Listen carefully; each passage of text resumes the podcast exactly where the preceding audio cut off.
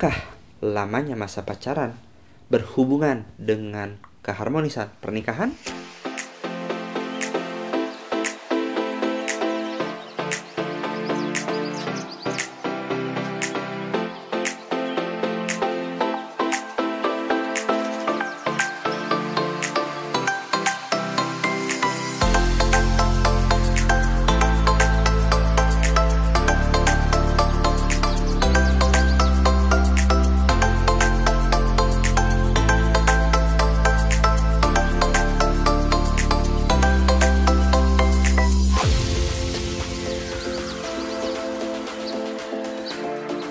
Assalamualaikum warahmatullahi wabarakatuh. Sobat JDA sekalian Masih ketemu lagi sama saya Canon Kamil di podcast Jodoh Dunia Akhirat.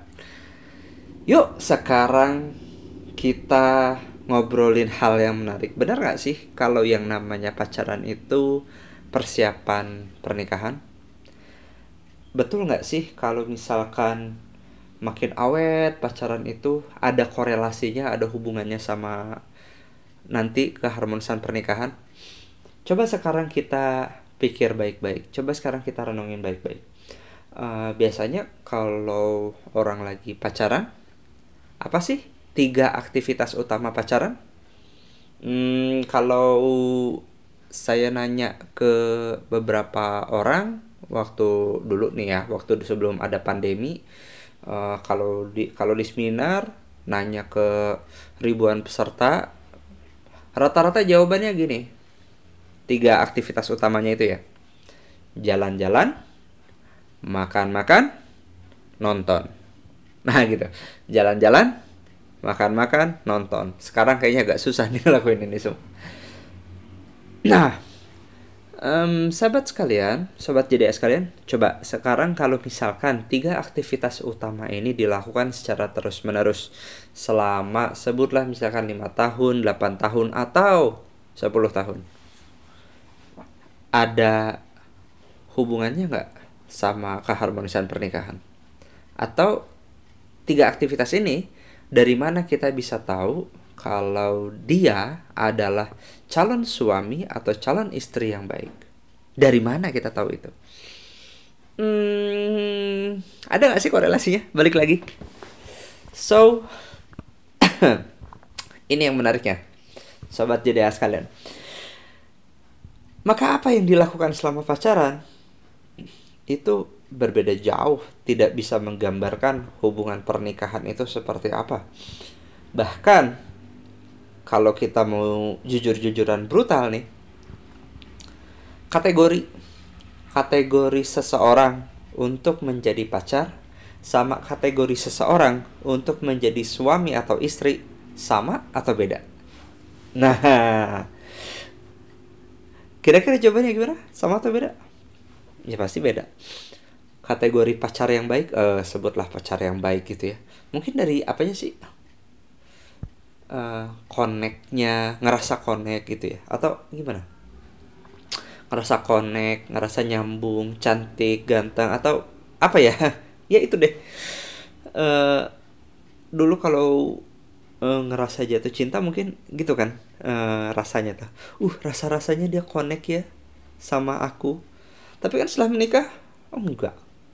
Setelah menikah justru anda perlu nimbang-nimbang berpikir keras uh, Anda perlu um, mengkalkulasi kira-kira ini baik nggak ya baik nggak ya.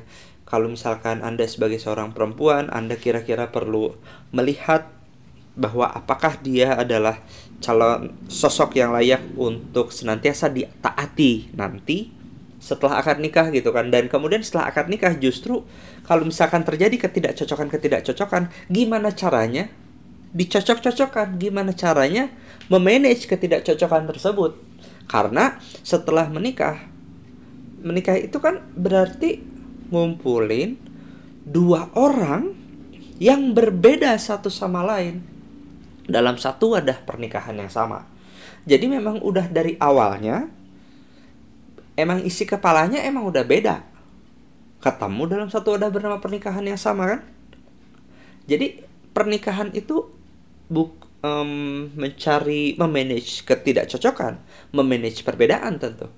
Dan bahkan kalau misalkan ada suami dan istri yang dia sudah menikah selama sebutlah misalkan 20 tahun sekalipun ya atau 25 tahun atau bahkan mungkin pernikahan mas 50 tahun isi kepalanya jadi sama nggak hmm pasti jawabannya nggak kan so dari sini aja kita bisa melihat banyak sekali perbedaan. Bahwa uh, ada perbedaan aktivitasnya.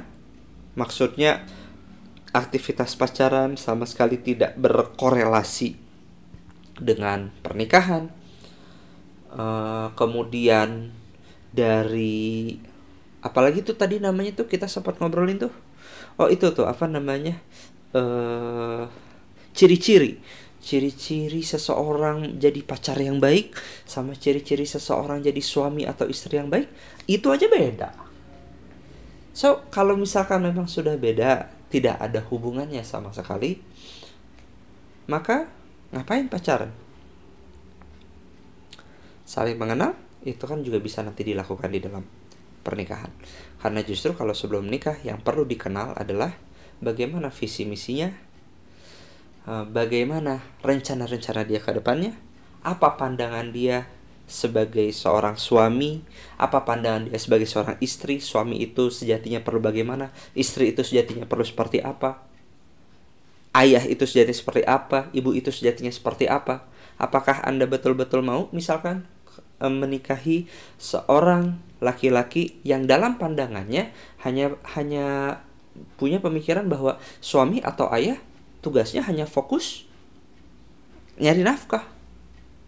Dan hanya bikin anak udah tapi nggak perlu ngurus anak gitu. Misalkan seperti itu. Kan itu yang kira-kira nanti perlu kita cek.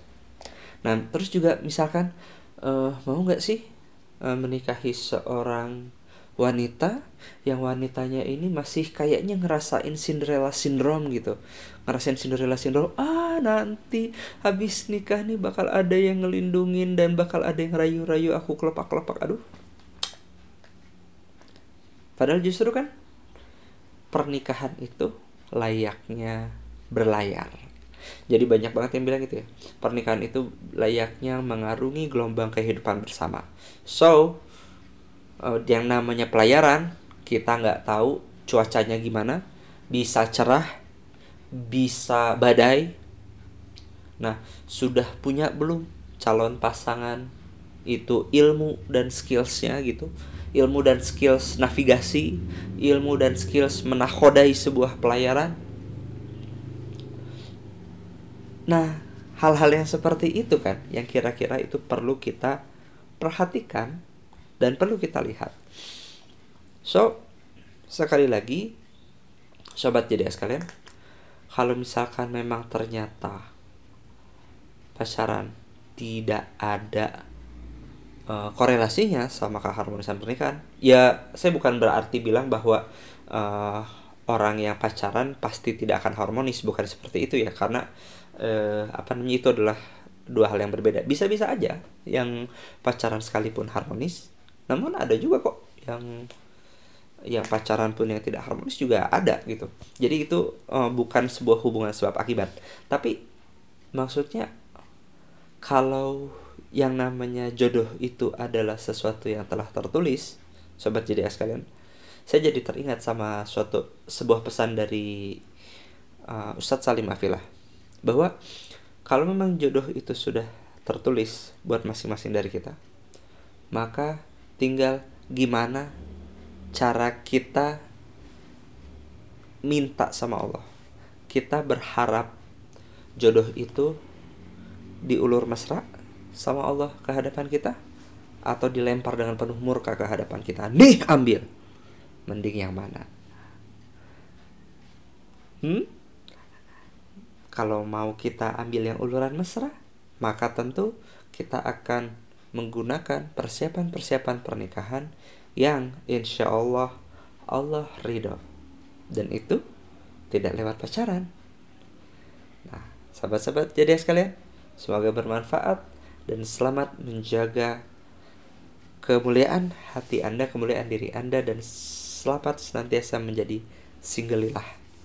Single yang hanya dilakukan karena Allah semata. Wassalamualaikum warahmatullahi wabarakatuh.